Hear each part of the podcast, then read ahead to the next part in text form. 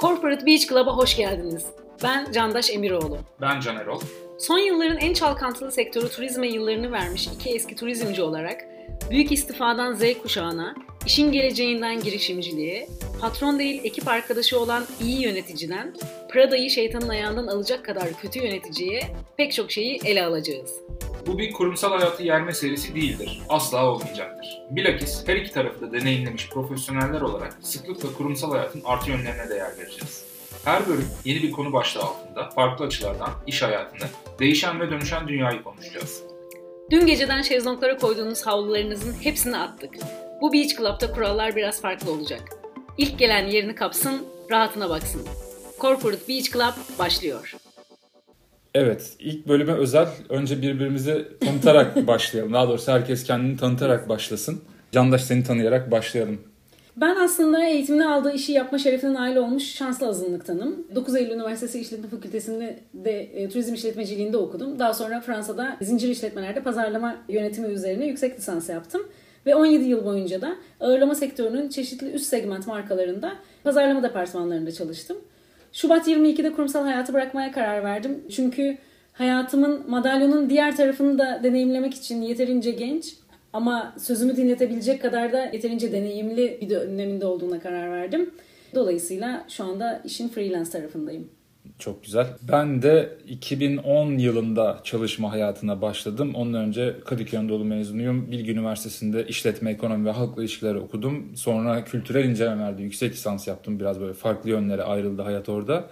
Tamamen bir tesadüf eseri de kendimi ağırlama sektöründe buldum aslında. E, ortak bir arkadaşımız olan Kaan'ın Kaan'ın e, sayesinde. işten ayrılıyor oluşundan e, hadi benim CV'mi içeriye göndersene. Ne olduğuna dair en ufak fikrimin olmadığı bir şirkette ve ne olduğuna dair en ufak fikrimin olmadığı bir iş kolunda çalışmaya başladım ve ben de daha sonra hem zincir otellerde hem de Perapalas gibi çok özel bir markada çalışma şansım oldu. Ben de 2021'in Nisan ayından itibaren işin freelance tarafına geçtim. Dolayısıyla ikimiz de kurumsal hayata ardında bırakmış profesyonelleriz ama intromuzda da söylediğimiz gibi hani bütün bu seri boyunca kurumsal hayatı tırnak içinde gömen, e, karalayan bir içerik bizden beklemeyin. Tabii ki de işin işte dedikodu tarafı ya da ne bileyim e, iğneleme tarafı olacaktır ama tamamen bunun üzerine inşa etmeyeceğiz ki ilk bölümde de temamız büyük istifa hareketi. Bizim de görece bir parçası olduğumuz diyelim. Nedir bu büyük istifa? Nasıl başlıyor hikaye? Biraz Candaş senin orada ilginç bir yaklaşımın var. Oradan başlayalım. Sonra işte kavram nasıl çıkmış? Ee, biz neresindeyiz? Dünya nerede? Onlara biraz bakarız. Büyük istifanın nedeni bence selfie kamerası. Güzel bir yaklaşım. Ee, şaka yapmıyorum. İşin şakası bir tarafa. Çünkü geçtiğimiz yıllarda yapılmış bir sosyolojik araştırma var ve bu araştırmaya göre telefonlara selfie kamerasının eklenmesi insanları önemli ölçüde ben merkezli hale getirmiş. Çünkü bundan 15 sene önce kendi yüzümüzü hani gül cemalimizi bir sabah uyandığımızda aynada görüyorduk. Bir de lavaboda ellerimizi yıkarken görüyorduk. Halbuki şimdi en az kullananımız işte sosyal medya ya da telefonla arası en kötü olan bile günde ortalama 3-5 tane öz çekim yapıyor. Dolayısıyla da kendi suretimizi göre göre daha fazla ben demeye, bunun bir sonucu olarak da daha bireysel düşünmeye başladık. Ve esasen pandemiden önce de işi müsaade eden işte mimar gibi, e, yaratıcı reklam ajansları sahibi gibi birçok insan şehirleri terk etmeye başlamıştı. Türkiye özelinde düşünürsek eminim bu podcast'i dinleyen e, bir sürü insanın bir sürü tanıdığı Muğla, İzmir, Balıkesir gibi e, kıyı kentlerinde yıl boyunca oturacakları bir düzen kurmaya başladılar ve işleri gerektirdiğinde İstanbul'a gidip gelmeye başladılar. Hatta kıyı kentlerinde bu nedenle kolejlerde birer birer şubelerini açmaya başladı. Doğru. İstanbul'un yarı fiyatına. Gitmek isteyenlere benim 3 yaşında bir kızım var. O yüzden hani bu tür e, rakamları da ister istemez piyasadan takip ediyorsunuz. Hakikaten çarpı 2 çarpı 3 gibi farklılıklar olabiliyor. Evet aslında bu yani e, kelebek etkisi işte yani bir, birisi gidiyor, 3 kişi daha gidiyor. Ondan sonra orada bir kolej ihtiyacı doğuyor gibi. Dolayısıyla yani pandemi hayatımızda yokken bizler gibi, sen ben gibi her gün işe gitmesi gereken beyaz yakalıların aklında hep bir soru işareti. Aslında bir nevi B planı, olası bir B planıydı bu. Ama pandemi ortaya çıktı ne oldu? İşte haftalarca eve tıkıldık. Önce evde kısıtlı kaldık, sevdiklerimizle görüşemedik. Ve sonra durup dedik ya hayat biricik bak pandemi oldu hayat akıp gidiyor diye herkes bir aslında kendisiyle baş başa kaldı. Ve sevdiklerimizle vakit geçirmenin önemini hatırlattı bize. Ama bir yandan da şu oldu hani işte evde oturmaktan sıkılıp Çince öğrenenler olduğu gibi eminim sana da olmuştur. Benim ya 17 yıllık meslek hayatımın en yoğun çalıştığım artık böyle neredeyse bunalıma girecek kadar yoğun çalıştığım bir dönemi oldu. Çünkü kapitalist sistem pandemi vesaire tanımadığı için hemen gerek, gerekli altyapılar kuruldu. İşte Teams'ten toplantılar düzenlenmeye başlandı. Hafta içi, gündüz, gece toplantılar yapıldı. Yani ben şöyle bir anım var. Akşamları saat 7'de so şey, sokağa çıkma yasağı başlıyordu Can. Saat 7'ye 10 var. Biz hala toplantıdayız. Bir kenardan o, o dönemki yöneticime dedim ki işte artık bitirmemiz lazım. Ben çünkü Migros'a gideceğim. Ekmek almam lazım. Eve tek başıma yaşıyorum. Tamam kulaklığın kulağında kalsın sen dinlemeye devam et demişti bana. Çok enteresan hakikaten. Öncelikler konusunda fazlasıyla ders aldığımız bir dönem olmuştur diye ümit ediyorum. Bence de hala bu işin sonraki matematiğini görmemiz için biraz daha zamana, zamana ihtiyacımız var sanki. Evet evet gerçekten ihtiyaç var. Yani aslında bu da bana sorarsan sistem kendi pimini kendi çekti diyebiliriz. Yani bu kadar yoğunlaştırılmış bir iş baskısı, dışarıda başka bir şey yapmanın devlet eliyle yasaklanmış olması nedeniyle o, e, tamam o zaman ben de her gün niye çalışıyorum, ben bunu niye yapıyorum, başka bir hayat mümkün mü diye düşünmeye başladık. Evet. Kavram nereden çıkmış e, ona da bir bakalım. Amerikalılar böyle e, durumlarda, böyle fenomenlerde hemen bu işi kavramsallaştırmaya bayılırlar. Başına da hemen bir büyük great takısını eklerler. Anthony Klotz, Texas'ta bir profesör bu kavramı buluyor.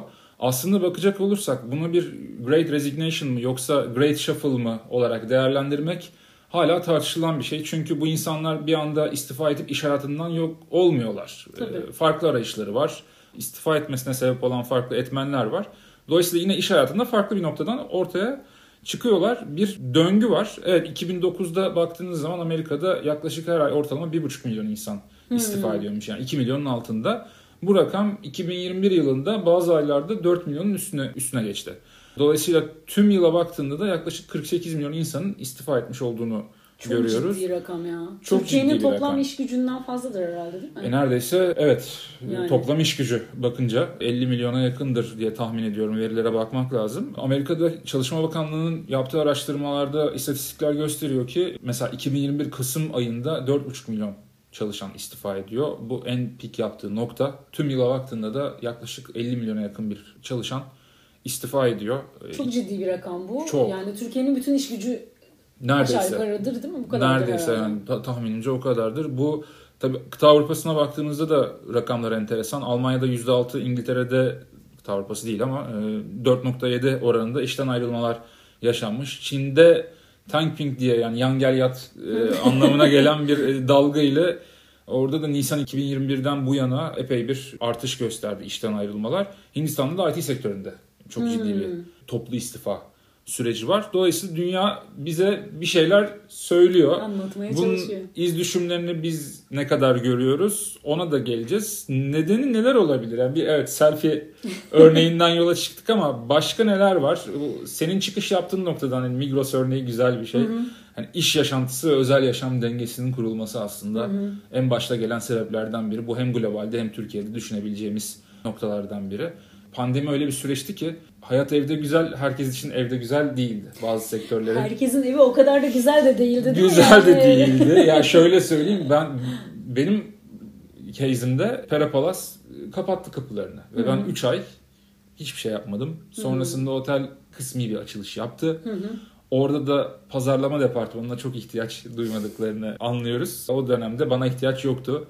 Ve işte kısa çalışma deneyi vesaire derken ben yaklaşık bir 8-10 ay hardcore bakıcılık yaptım kendi çocuğuma. Yani benim de bir iş kolu değiştirdiğim bir dönem oldu açıkçası. Her ev çok tatlı değildi yani. Hani buradan şimdi çocuğu olanlar anlar ne demek istediğim. Böyle şey kınamasın kimse benim bunu söylediğim için ama hani günde bir saat gördüğüm bir çocukla bir anda 14-15 saat vakit geçirmeye başlayınca orada hayatın başka gerçekleri olduğunu görüyorsun. Ya bu arada ben de hani tek başına yaşayan bir insan olarak madalyonun öbür yüzüne dair bir şey demek istiyorum. Evet işte evde çocukla, aileyle belki çok e, kısıtlı süre görüştüğün aile büyükleriyle olmak zordu. Ama tek başına olmak da çok zor. Yani bir nokta geliyor orkidelerinle konuşmaya başlıyorsun. Hatta bir arkadaşım kulakları çınlasın şey demişti. Ben işte böyle çok sıkılıyorum tek başıma evdeyim vesaire deyince. E, çiçeklerle konuşuyorum demiştim. Tamam Candaş çiçekler de senle konuşmaya başladığı noktada endişelenebiliriz demişti. No. yani az önce dediğimiz gibi aslında bütün bunlar olunca herkes bir çeşit aslında beyin kıvrımlarını genişleten, esneten egzersizler yapmaya başladı. Ya ben bunu yapmasaydım ne yapabilirdim e, demeye başladı.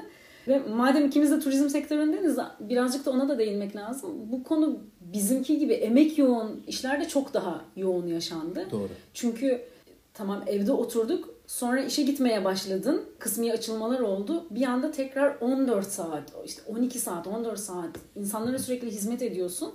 Ve böyle olunca insanlar dediler yani risk alma kabiliyetimiz arttı.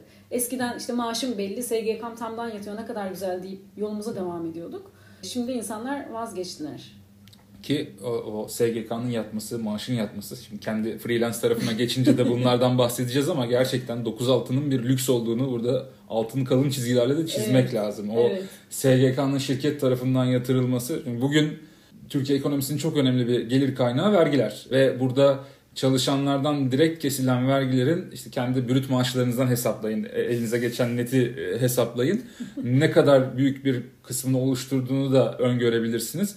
O vergiler mesela çalışana brüt maaş verip kendi insafına bırakılsa hiçbir şekilde toplanamayacağını Kesinlikle düşünüyorum. ödenemezdi. E, Dolayısıyla bunu otomatik ödeyen bir sistem de e, işin freelance tarafına geçince onu siz kendiniz ödemek durumunda kalıyorsunuz ve e, orada bazı acı tablolarla karşılaşma durumunuz olabiliyor. Oraya ara bir not geçmiş olalım. Personio'nun bir araştırması var. Oranın insan kaynakları birim sorumlusu Ross Seychelles de şunu diyor. Emek verdiğim bu şirket bu süreçte sağlığım ve mutluluğum için ne yaptı? Artık çalışanlar biraz bu tarafına da bakmaya başladı işin. Özellikle Z kuşağının ve Y kuşağının görece genç bireylerinin iş hayatına dahil olmasıyla ben iş yerinde mutlu muyum? Yani benim ben 36 yaşındayım. Biraz Y ile Z, Z kuşağı değil, Y ile X kuşağının miksi bir insan olarak görüyorum kendimi. Çünkü zaten tek bir tipolojiye girmek çok kolay değil. Değil doğru. Dolayısıyla son dönemde girdiğim mülakatlarda hep şey soruyordum. Yani sen burada mutlu musun? Tabii ki de bir İK yöneticisinin o sırada yalan söyleme şansı yok ama biraz karşındaki insanı çabuk anlayabilme yeteneğin Beden dili varsa okuma. beden dili okuma vesaire orada zaten anlıyorsun böyle kaş göz farklı oynamaya başlıyor. Yani bir koltukta bir huzursuzluk Gözler oluyor. yalan söylemiyor değil mi? Gözler yalan söylemiyor ya. Çünkü şeyi de ben gördüm yani çalıştığım bir tane otelde ilk girdiğim toplantıda kenardan Berkay Kalaycı buradan e, sevgiyle anıyorum kendisini. Hoş geldin canım, hoş geldin canım diye böyle kendi kendine böyle kağıda gömülüp söylemişti. Benim oradaki vakamda bu arada ben oradaki genel müdürde çok çok iyi çalışmıştım. Bu da işte bizim yine ortak patronumuz Miriam Dinç'in çok güzel bir lafını analım. People are different with people. Her zaman böyle kulağıma küpe ettiğim Kesinlikle çok doğru. e, vecizelerden biridir. Öyle. O yüzden benim makam orada farklı olmuştu ama e, o, o hikayeleri de yaşadık hepimiz. E, Dolayısıyla hani mutluluk, değer görüldüğün yere gitme de bu büyük istifada önemli sebeplerden biriydi. Türkiye'de nasıl bir durum? Biraz da buna bakalım. Yani bizde bir büyük istifa olgusu söz konusu mu? Ona da bakalım. Bir de şimdi seni dinlerken aklıma şu geldi. Eskiden şöyle bir şey vardı. Yani diyelim ki babam fabrikatör. Yine de işte burnu sürtülsün, işi öğrensin diye en alt seviyeden başlaman gerekirdi. Yani o fabrikatör babanın çocuğu olarak babanın parası olduğu halde business'ta uçmana müsaade edilmezdi. Çünkü hani 15 yaşındayken business class'ta uçarsa bu çocuk 30 yaşına geldiğinde neyle mutlu olacak? Doğru. denirdi. Şimdi öyle değil yani gene aslında selfie kamerası diyeceğim. Çünkü pandemiden önce de hepimiz deneyim peşinde koşmaya başlamıştık. İşte millerimizi biriktirelim, ay paramızı ev almayalım, tatile gidelim diyerek aslında o işte kodada business class uçma deneyimi olan şeyi aslında 20'li yaşlarımızda yaşamaya başlamıştık. Doğru. Kaspersky'nin bir araştırması var Türkiye ile ilgili. Ee, işin geleceğini güvence altına almak başlıklı bir rapor hazırlamışlar. Orada Türkiye'deki çalışanların %23'ü 12 ay içinde başka bir işe geçmeyi Geçmek düşünüyor. istiyorum. Dolayısıyla çok fazla çalışanın aydınlanma yaşadığı da bir dönem oldu. Çünkü işin freelance tarafına geçince de şunu görüyorsun. Hakikaten ne kazanırsan kazan. Çünkü o alanda uzmanlaşmış oluyorsun. Dışarı çıkıp kendin projeler üreten, kendin bir iş kolu kuran birisi olduğunda kurumsalda vazgeçilmeyecek maaşlar kazanmadığını görüyorsun. Ee, özellikle turizm sektörü için bunu rahatlıkla diyebiliriz. Çünkü hakikaten son yıllara baktığında onlarca kriz yaşamış. 2013'ten bu yana baktığımızda yani bizim The Marmara'ya başladığımızdaki Taksim'le ben 2012'de ayrıldım. Sen benden bir sene önce ayrıldın. Önce ayrıldım. Ben 2012'de askere giderken döndüğümde gezi olayları başlamıştı. O dönemde karşılaştığımız Taksim bambaşka bir Taksim'di. Ben Perapalas'a geçtiğimde arada bir iki sene Etiler'de işte Meridian'da çalıştığım süreyi hesaba katmıyorum. 2016'da Perapalas'a döndüğümde bambaşka bir manzara vardı. Son iki yılı yine bambaşka bir manzara. Dolayısıyla yani turizm sektörü son yıllarda zaten çalışan mutluluğu açısından çok iyi bir sınav vermiyordu. Özellikle 2013 sonrasını baz alırsak ki yaklaşık 8-10 senelik bir süreçten bahsediyoruz. Bu belki şirketlerin yani otelcilik sektöründe yer alan şirketlerin kendi politikaları olsun. Bir mal sahibi, owner dediğimiz kişilerin çalışanlara veya otele bakış açıları olsun. Bunun yanı sıra tabii çok ciddi bir terör sürecinden de Geçildi, e, doğru. geçildi. İşte Sultanahmet'teki patlama, İstiklal'deki patlama, havaalanında yaşanan talihsiz patlama gibi şeyler oldu. Biz muhtemelen pandemi öncesinde zaten yeterince tırnak içinde agile hareket etmeye Evet, alışmış bir gelişmişti, doğru Çok yani. yani belki turizm sektöründeki insanların kaçması daha kolay oldu bu anlamda ya da yeni alternatifler üretmesi daha kolay işte satışlar emlakçı oldular. Çok fazla süre. Evet doğru. doğru. Çok iyi iş yapıyorlar yani Evet. görüyoruz herkes cayır cayır ev satıyor yani hani bir yandan yeni iş kollarına adaptasyon konusunda hakikaten bu sektörün akıllıları tırnak içinde iyi yollar buldu. Ya Dolayısıyla çünkü orada şöyle bir şey de var bana sorarsan. Şimdi biz 7-24 insanla uğraşan e, ve ham maddesi insan olan bir sektörde çalıştığımız için hep konuştuğumuz bir şey var. Özellikle resort otelcilik yapıyorsan e, ben iki tarafı da deneyimledim yani hem şehir otelleri e, zincirlerinde çalıştım hem resort otelcilikte. E, haft- yılda bir haftası var insanların tatil yapmaya gelmiş mutlu olmak zorunda. Yani hiçbir bankada iki saat beklese sıra beklese gık çıkmayacak insanlar. E, odasının temizlenmesi için 15 dakikadan sonra beklemeye tahammül edemiyor. Kendi içlerinde haklı da olabilirler bu Doğru. arada.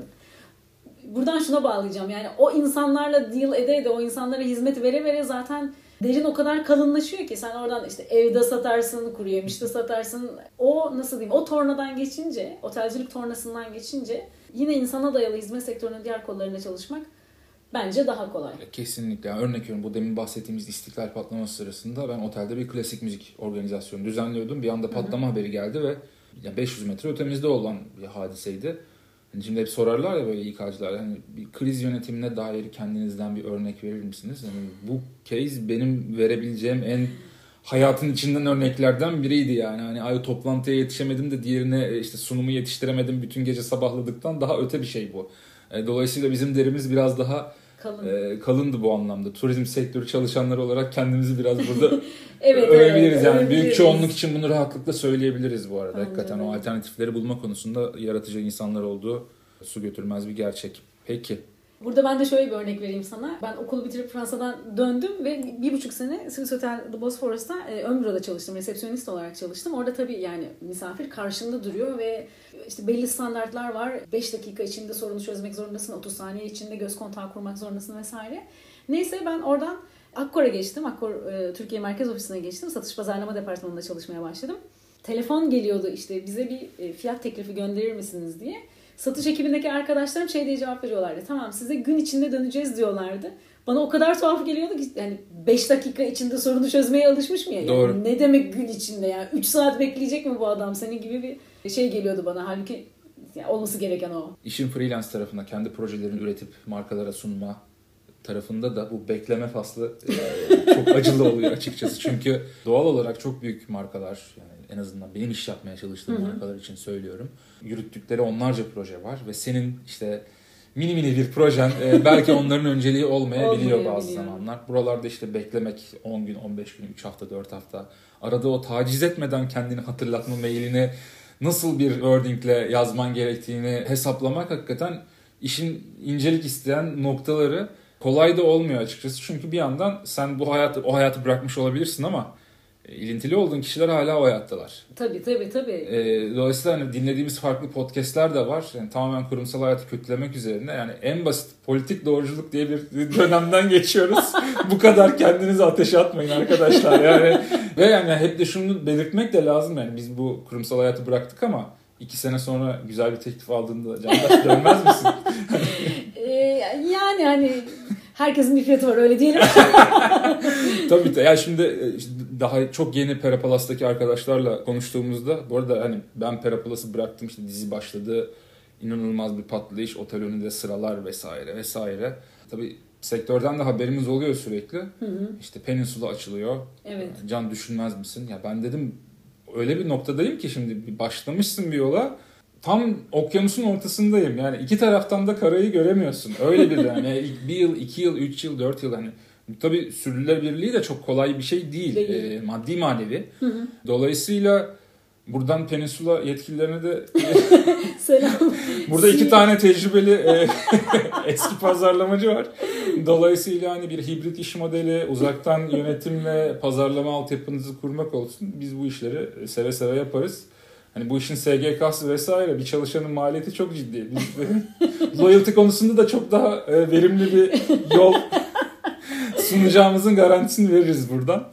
İşin şakası hakikaten mevcut çalışma modelleriyle hakikaten kurumsala dönüş bizim tarafımızda çok da kolay gözükmüyor. Gözükmüyor, gözükmüyor. Birazdan konuşuruz ee, dediğin gibi hani işin şakası ama bugün ben Şubat'ta bıraktım. Bu kaydı 2022 yılının Mayıs ayında yapıyoruz. Hani şu anki candaş olarak ben geri dönmek istemiyorum. Çünkü evet ya elbette ki hani evin kirasını ödemek lazım, buzdolabını doldurmak lazım, tatile gitmek lazım. Ee, Bir takım ihtiyaçlarımız için para hepimize gerekiyor.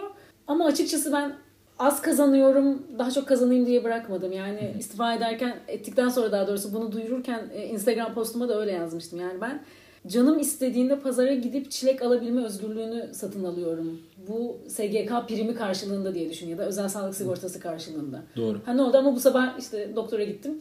220 lira sadece ilaçlara verdim. Evet, o, o, o tarafı üzücü olabiliyor maalesef. Ya da işte bir anda SGK primi işte 2022 rakamı 1602 TL olması lazım.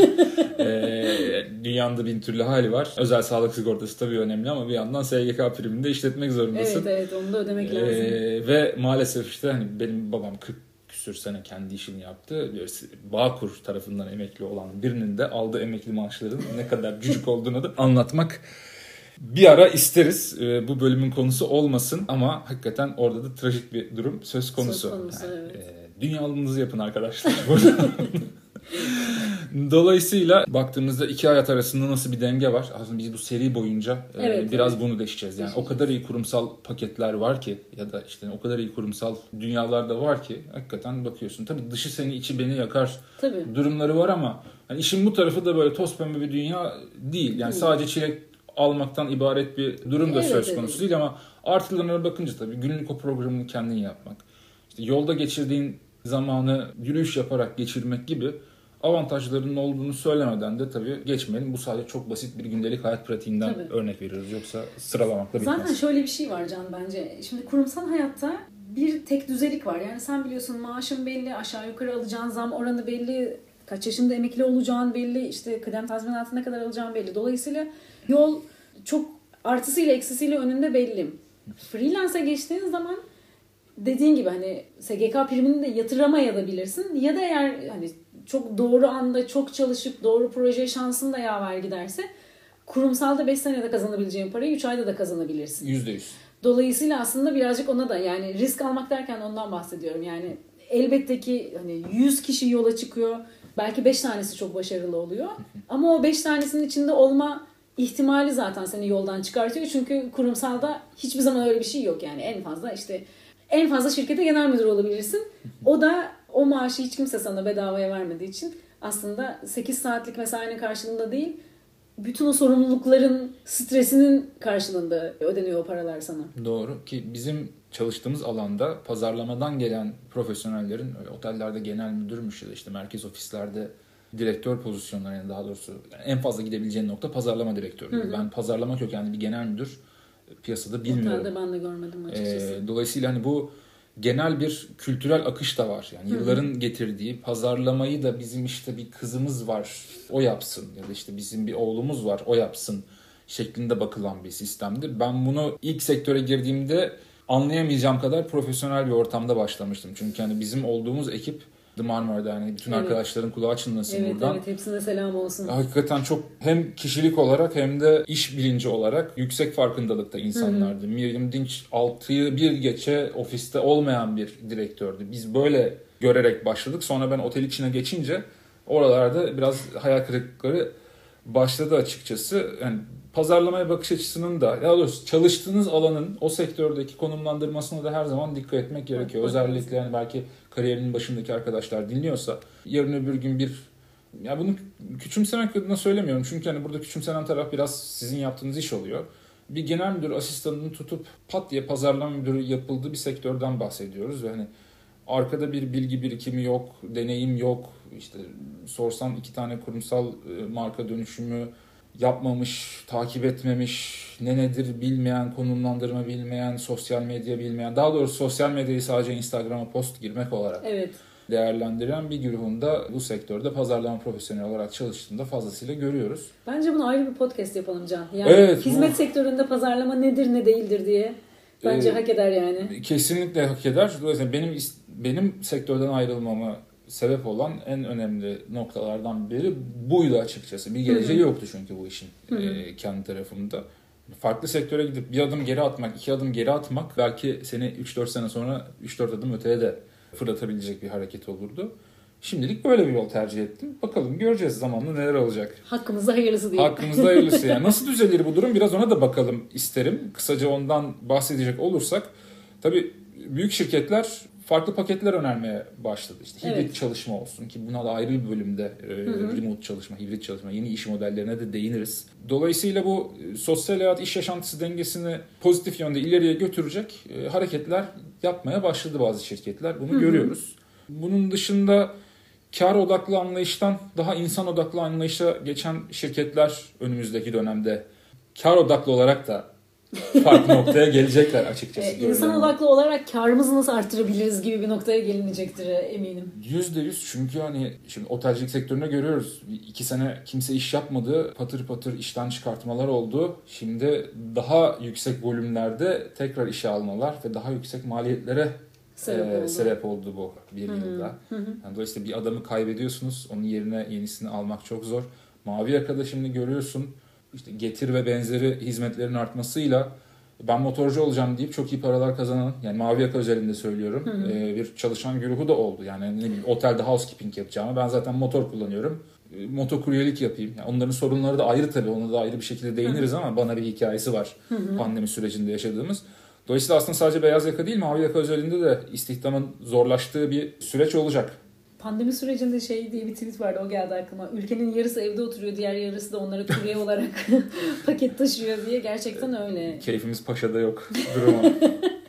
E, bence şöyle şirketlerin insan kaynakları yöneticilerinin yanlarına patronları da ya, ya da işte karar vericiler kimlerse onları da alarak en baştan iş akışlarına sıfırdan yazması gerektiğini düşünüyorum. Yani bildikleri bütün genel geçer kuralları bırakıp en başından başlamaları lazım. Çünkü sonuçta insan kaynağının da şirketin asetlerinden yani şirketin varlıklarından bir tanesi olduğunu binaya bakmazsam çürür, bu insana bakmazsam da mutsuz olur ayrılır mantığıyla baştan başlamaları gerektiğini düşünüyorum.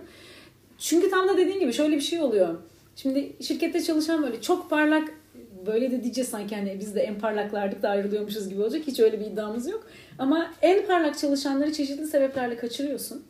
Sonra görece daha az parlak diyeyim e, olanlara daha yüksek maaşlar vererek panikle onları şirkette tutmaya çalışıyorsun.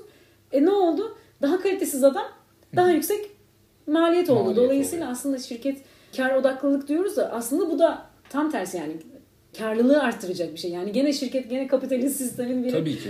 parçası olmaya devam etsin. Biz demiyoruz hiç kar etmesin, e, çalışanlarını mutlu etsin diye ama bence şöyle de bir şey var. Evet hele de günümüz Türkiye'sindeki ekonomik konjonktüre baktığımızda maaş artışları elbette ki yaşamsal çok önemli ama tek başına asla yeterli değil. Değil. Yani benim bu arada tabii bırakma sebeplerine gelince birisi de hani kendin ne kadar gelişiyorsun bir yerde o da önemli. Yani kendine de bir tırnak içinde mücadelen var diyeyim. Yani daha iyi iş yapmak istiyorsun, daha farklı şeyler öğrenmek istiyorsun.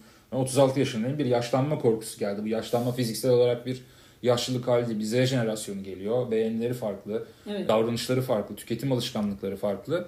Bunlar artık şey, bilinçli tüketici olmaya da başladı bu jenerasyon. Dolayısıyla onlarla nasıl çalışılır, nasıl beraber proje üretilir bunlar beni heyecanlandıran şeyler. Bir bırakma sebebim de buydu. Çünkü otelde belli bir halka etrafında da tıkılıp kalmıştım kişisel sebeplerden biri olarak da ve şeyi de sorguluyordum. Bana burada bu kadar ihtiyaç var mı? Böyle bir iş yükü var mı burada? Yani senin e, son çalıştığın yerdeki case biraz daha farklı tabii burada. Sen günde 300-400 mail geliyor diyordum. Benim öyle bir yoğunluğum yoktu. Belki bilmiyorum bu dizi zamanı Perapalas'ta olsaydım farklı bir yoğunluk olurdu. Muhtemelen. Muhtemelen. Ee, ama ayrıldığım dönemde böyle bir yoğunluğum yoktu. Artık her şey otomatiğe bağlanmıştı. Ayda iki tane Agatha Christie odasında haber yapmak istiyoruz diyen basın e, yabancı ya da yerli basın ya da blogger gelir. İşte çay saati isteyen bir tırnak içinde influencer belli bir çapta dönmeye başlamıştı iş ve bir yerden sonra seni tatmin etmemeye Etmiyor, değil mi? başladı. Yani. Benim ya ben niye bıraktım aslında şöyle oldu dediğim gibi. LinkedIn'e bakın herkes CV'mizi görebileceği için burada e, isim verme konusunda bir şey beis görmüyorum. Kesinlikle. Ben açıkçası divandan Özak'a geçerken şartlarımda çok gözle görülür bir değişiklik yani. Çok çok daha iyi bir maaş, işte altımda şirket arabası, pandemi var o da istiyorum diye şirkette o da falan. Dolayısıyla hani yan haklar ve şey açısından hiç diyemem ki kötü şartlarda çalışıyordum. Türkiye ortalamasının üstünde bir maaş alıyordum. Ama işte Doğuş'ta çalıştım, Koç'ta çalıştım, Marmara'da beraber çalıştık. Bir sürü yerde çalıştıktan sonra bana şöyle bir aydınlanma geldi. Yani fark etmeyecek. Sadece ay başında hesabına yatan paranın miktarı değişecek. Ama hep aynı şey olmaya devam edecek. Çünkü pazarlamada pazarlama nedir ne değildir diye konuşalım dedik ya. Yani herkesin bir fikri var. Doğru. Ben o yüzden IT'cileri hep kıskanmışımdır. Teknik olarak mümkün değil derler ve biter o konu. Evet. Bilemezsin. Çok güzel bir iş kolu o, Değil açıdan. mi? O açıdan Nefis. bakınca evet. Nefis. E, Pazarlama öyle değil. Çünkü herkes herkes aynı zamanda çeşitli malların müşterisi olduğu için herkesin de pazarlama ile ilgili bir öngörüsü oluyor. Şirket sahibinin de, genel müdürün de, toplantının odasının yanından geçen finans direktörünün de herkes her kafadan bir ses çıkıyor. Ondan sonra diyorsun ki ya tamam ya herkes çok iyi biliyor madem bana bu maaşı niye ödüyorsunuz kardeşim? Tamam alın siz kendiniz yapın o zaman diyorsun. E, Ben bana biraz öyle bir nasıl diyeyim sıkıntı geldi. Bir de dedin ya hani genel müdür olan pazarlamacı yok ya. Velev ki oluyor. Ben açıkçası hayatımın hiçbir döneminde e, otel genel müdürü olmak istemedim.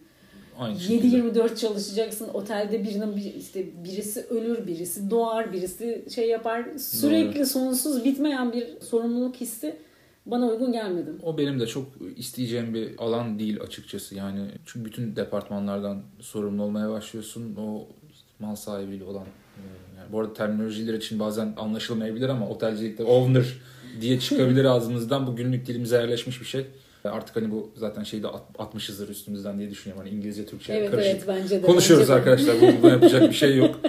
Dolayısıyla hani owner tarafıyla sürekli bir irtibat halinde olmak, günlük rapor vermek paket büyüdükçe sıkıntılar da paralelinde Artıyor.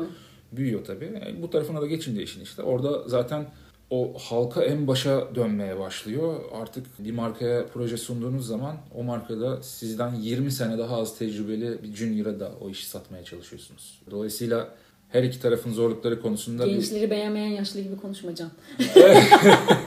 ya diyorum en büyük korkum bu. Ee, o yüzden yani yarın öbür gün şu an tek başıma büyük oranda çalışıyorum. Hep bir proje partneri ile hareket etmeye gayret ediyorum. Çünkü yani tek başına Hı hı. yani kurtuluş yok tek başına. Ya hep beraber ya hiçbirimiz durumu Bir, iş hayatı bir için. elin nesi var iki elin sesi var. Kesinlikle yani e, bu bu kültürü biraz kendi adıma oluşturmaya çalışıyorum ve buna açık çok fazla insan da var. E, Özellikle bu tarafı deneyimleyen insanlar yani tek başına bir şey yapamayacaklarının çok Hı hı. çok farkındalar.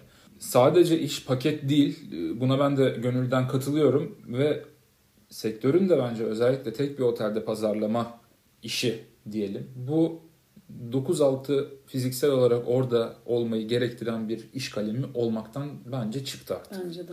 Tabii işte Divan'dır, The Marmara'dır birçok oteli olan Evet, zincir gruplarda, gruplarda tabii iş çok başka. iş biraz daha farklı ama Le Meridien, Perapalas. Hı. Burada hakikaten remote ya da işte haftanın belli günleri gidip e, o sistemi çalıştırmak Gayet de mümkün değil çok mi? çok mümkün. Buradan tekrar Peninsula Otel yetkilileri. çok güzel ürün olacak o belli. Evet, yani tüm evet. tartışmalarıyla beraber geliyor ama e, ben Galata Port'ta işi e, aydınlık tarafından görmeye çalışan biriyim yani çünkü tamam ortada bir yeni inşa olmuş bir alan var ama hani şunu da unutmayalım orası antrepoyken de kimse oraya erişemiyordu, ve şimdi Erişemiyordu. öyle böyle 2-2,5 kilometrelik bir sahil var ve hani yürümesi oradaki Evet, evet. restoranlarda Tabii tabii halka açık ücretsiz girişi Yemek ücretsiz olan yemesi bir mekan yani keyifli. çok İşte güzel. İstanbul Modern biz bu kaydı aldığımız tarihte henüz açılmadı. Onun açılmasını dört gözle bekliyorum. Bekliyoruz, İşte Resim Heykel Müzesi var keza yani çok güzel bir kompleks oldu. Ona yakın bir otelde iş yapmakta enteresan bir deneyim oldu. Dışarıdan proje yaparız. Belki. Yine buradan yetkililere Ben- ben duyurumuzu Valla ben e, bordrolu hayata dediğim gibi şu anda son derece mesafeliyim ama danışmanlık isterlerse tabii ki bilgimizi, birikimimizi, tecrübemizi paylaşırız Yani diye. bilgi birikim var, SGK yok. Fatura kesebiliyoruz. Bence bayağı iyi bir paket olarak geliyoruz yani. Bir orta nokta bulunur. bir orta nokta bulunur. Peki devam edelim. Bu seride her hafta sizle e, ilginç bilgiler de paylaşmaya gayret edeceğiz. Beach'te kültür kokteyli zamanı diyelim. Vergiler tabii her iki tarafta da canımızı acıtan bir kavram. Ancak bunu freelance tarafa geçtiğinizde biraz daha derinden hissediyorsunuz. Çünkü demin bahsettiğimiz gibi normalde işte sizin bordronuzdan otomatik olarak düşen meblağı artık sizin gidip böyle elleriniz titreye titreye yatırmanız gerekiyor. Dijital bankacılıkta her şey mümkün. Bunları da tek tuşla yatırabiliyorsunuz bu arada. Sıkıntı yok ama bu haftanın bilgisi şöyle bir bilgi paylaşayım. Diyelim ki bir şirket açtınız, bir şahıs şirketi. Hiçbir şey yapmadan ödeyeceğiniz vergi kalemlerinden bahsetmek istiyorum. Tekrar ediyorum. Hiçbir iş yapmadınız. 1 lira bile fatura kesmediğinizde cebinizden çıkacak yıllık vergiler. Bir, her ay ödenmesi gereken KDV beyannamesi damga vergisi 87.30 TL. Gelir geçici vergi beyannamesi için damga vergisi 136 TL. 3 ayda bir ödenmesi gereken muhtasar beyannamesi için damga vergisi 103.50 TL.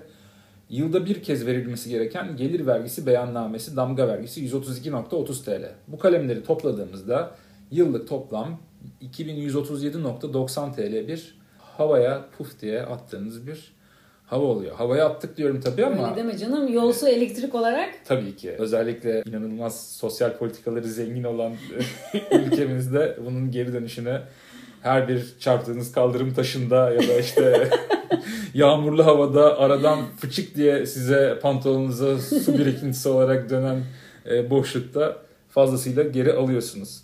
Candaş senden haftanın kavramı Evet, benim Nedir haftanın kavramı olarak seçtiğim şey e, deneme süresi. Bu arada şundan da bahsedelim size. En başında da dedik ya, biz aslında ne kurumsal hayatı ne freelance çalışmayı savunmuyoruz da yermiyoruz da ikisinin ortasında bir yerde durmaya çalışarak kendi deneyimlerimizi paylaşacağız.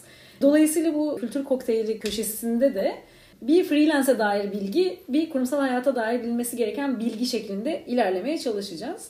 Dolayısıyla her kurumsal çalışanın, her beyaz yakalı, beyaz ya da mavi aslında bütün çalışanların, bordrolu çalışanın bilmesi gerektiğini düşündüğümüz bir kavram olarak deneme süresinden bahsedeceğiz. Deneme süresi 4857 sayılı kanuna göre en fazla 2 ay olabilir arkadaşlar. Ancak burada şöyle bir şey var. Toplu iş sözleşmeleriyle bu süre 4 aya kadar uzatılabiliyor. Deneme süresinin başlangıcı işçinin fiilen işe başladığı tarih. Dolayısıyla daha geç başlatılamaz. Yani siz fiziken gidip bir iş yerinde başladığınız gün deneme süresi başlamış oluyor ve bu sürede biliyorsunuz iki tarafta karşılıklı olarak herhangi bir ön bilgilendirme yapmadan paşa gönlüm öyle istedi diyerek hem işveren hem işçi işi bırakabilir ve anlaşmayı feshede iş, e, iş sözleşmesini feshedebilir. Ama burada şunu bilmek gerekiyor. Dediğim gibi işe başladığınız birinci gün başlıyor. Deneme süresi boyunca e, sigortanız ödenmek zorunda. Dolayısıyla işte ben deneme süresindesin, sigortan şu tarihte başlayacak diyemez iş kanunu gereği işveren size. Aynı şekilde sigorta priminiz tamdan yatmak zorunda. Yani işte sen şimdi şöyle bir başla biz bundan sonra böyle değiştireceğiz diyemez size. her çalışanın bir iş hukuku kitabının olması da gerekiyor sanki. Kesinlikle gerekiyor. Önereceğim bir kaynak var mı? Benim elimde Demircioğlu Centel tarafından yazılmış iş hukuku, bireysel iş hukuku, toplu iş hukuku kitabı var. Beta yayınlarından çıkmış. Benim elimdeki yenilenmiş 9. baskısı.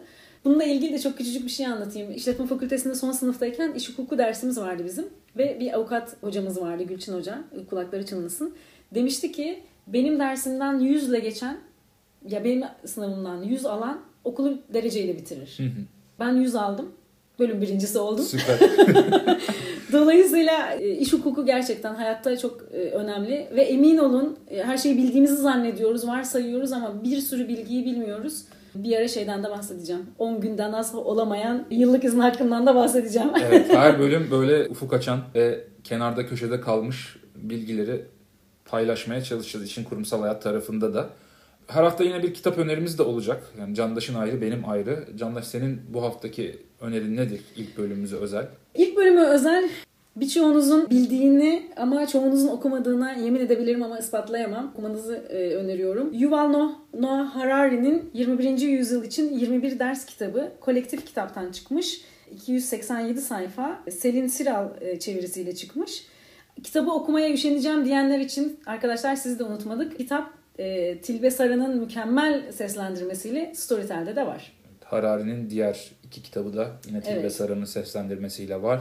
Ben de hani yemin edebilirim ama ispatlayamam bir ileriye götüreyim. Kütüphanenizde de olduğuna yemin edebilirim ama ispatlayamam. Böyle bir durum. Sesli kitap formatında gayet rahat dinleniyor bu arada. Ben çok geç girdim bu sesli kitap olayına. Adapte olmam epey bir zaman aldı. Çok iyi bir podcast dinleyicisiydim ama sesli kitap konusunda biraz zayıftım. İyi okuyan birisi olduğu zaman iyi bir seslendirmenle pırıl pırıl akıyor.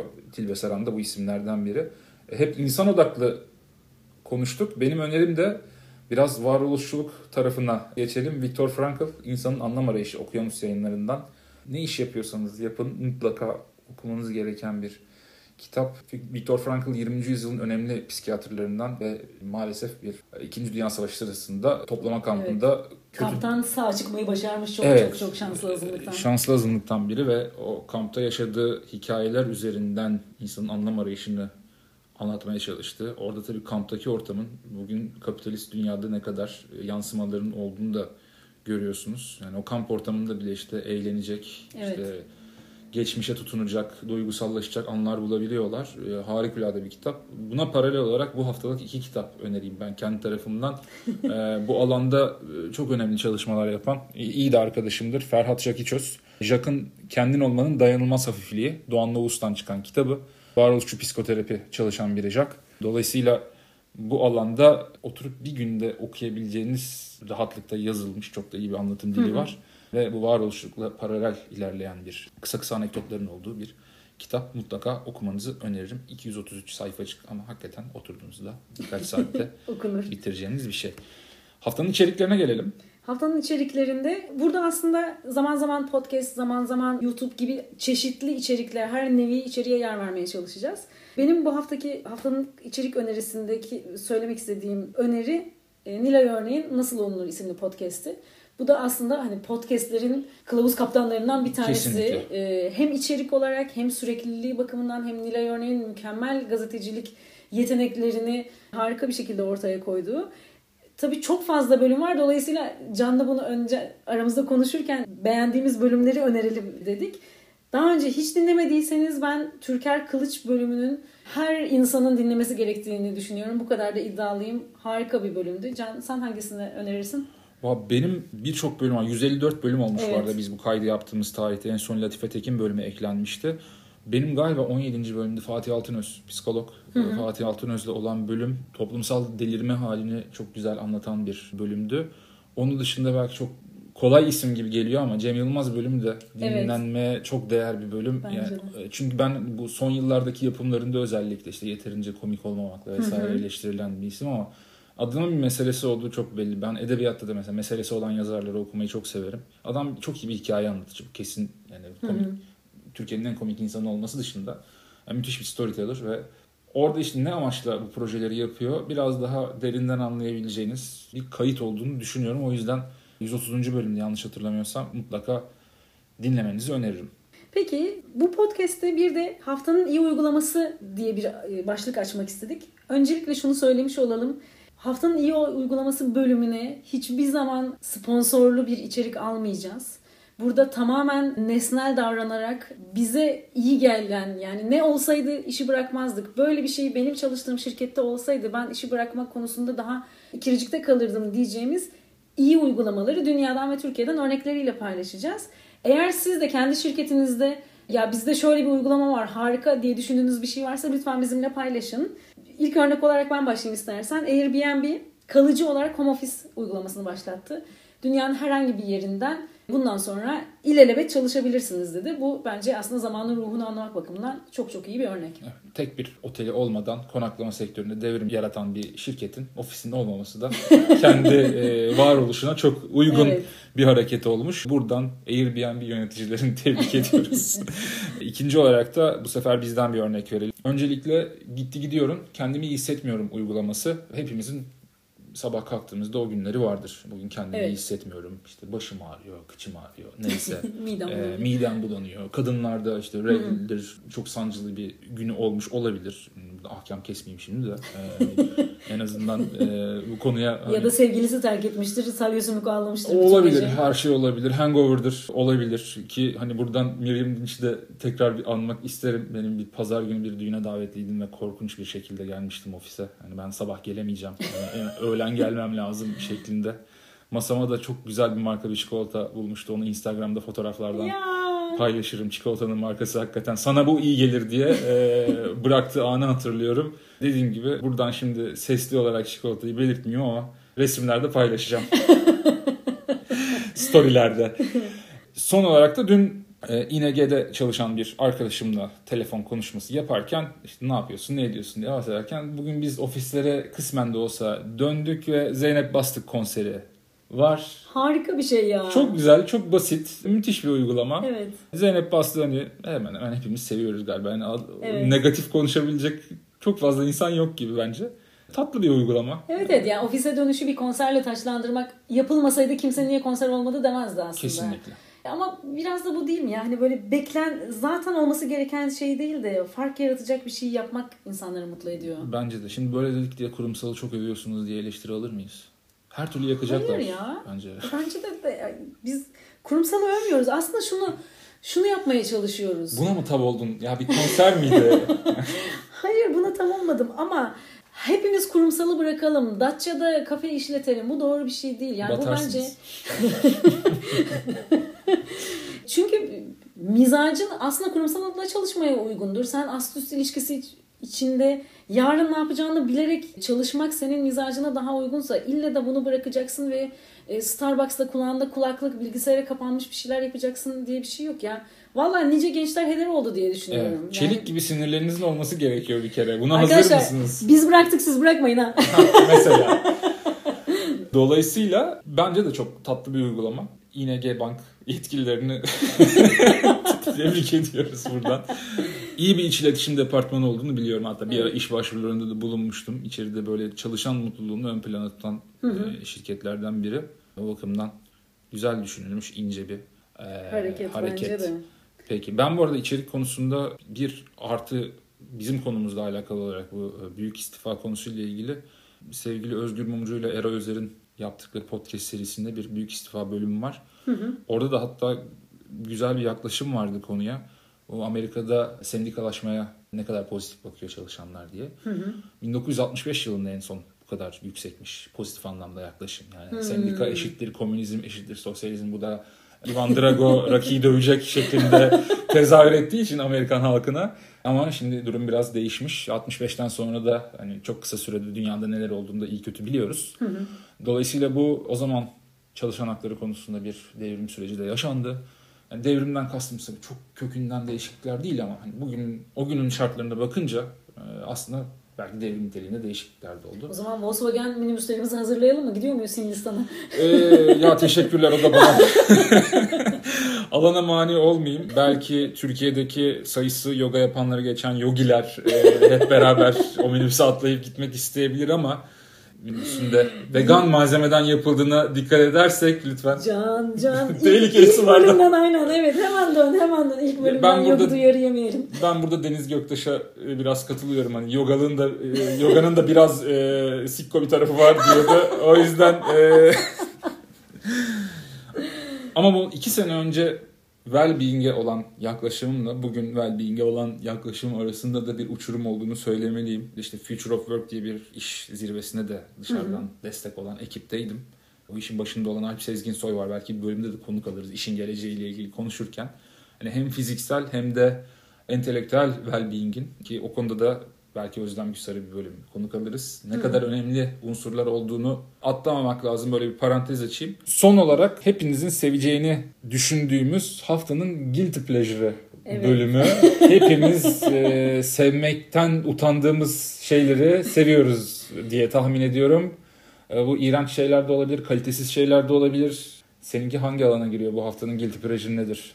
Valla bir boğa burcu olarak yeme içme benim çok zayıf noktam. Ee, ve benim guilty pleasure'ım Nermin Yazılıtaş Instagram hesabı. Gerçi çok da guilty pleasure diyemeyeceğim. 3.7 milyon kişi takip ediyor kadını. Ee, ama yani böyle her gün 10 kişilik yemekler işte kısırdan lahmacuna işte ne bileyim ben börekten baklavaya kadar yaptığı videoları seyrederken zamanın nasıl geçtiğini unutuyorum. Belki o bizde biraz mesleki deformasyondur. Sen şimdi Nermin Kızıl, Yazılıtaş'tan, Kızıltaş nereden çıktı? Nermin Yazılıtaş'tan bahsettiğinde ben de hesaba baktım. Her şey çok güzel gözüküyor bu arada. Böyle şey gibi hani lisede okuldan eve gelmişim ve annem gün yapmış ve orada tabakları görüyorum gibi bir İşte sana Nermin hissiyat veriyor. her gün gün ya çok Evet, enteresan. çok güzel bir kafası var bence.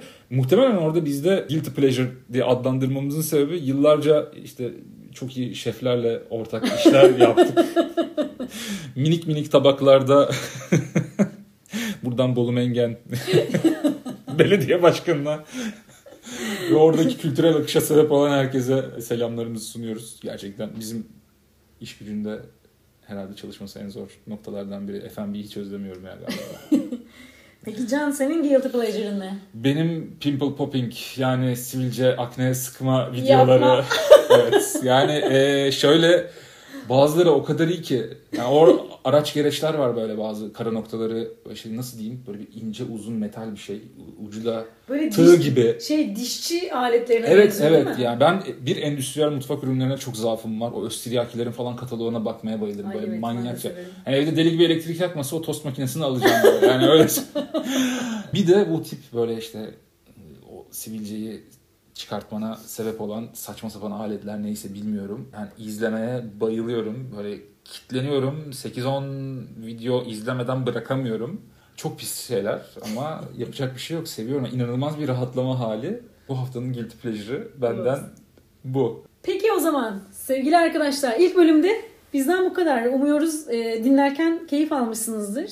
Dediğimiz gibi lütfen bize iyi uygulama olduğunu düşündüğünüz örnekleri yazın. Ama yani biraz seçici davranın olur mu? Hani böyle işte doğum günümde izin verdi gibi bir şey olmasın o. Yani o kadar da değil. Evet yani biz de burada şimdi bir saattir konuşuyoruz. Yani kayıt totalde kaç dakika olacak bilmiyorum ama yani klişeye düştüğümüz noktalar olmuş olabilir. Bu da bu dünyanın sıkıntılarından diyeyim artık. Bu dünyanın fıtratında var diyeyim. Ee, ki bu bile bir klişeydi. Dolayısıyla yaratıcı uygulamaları bizim bütün şirketlere hakim olma gibi bir iddiamız yok. Mümkünat da yok. Öyle bir dağarcığımız da yok açıkçası.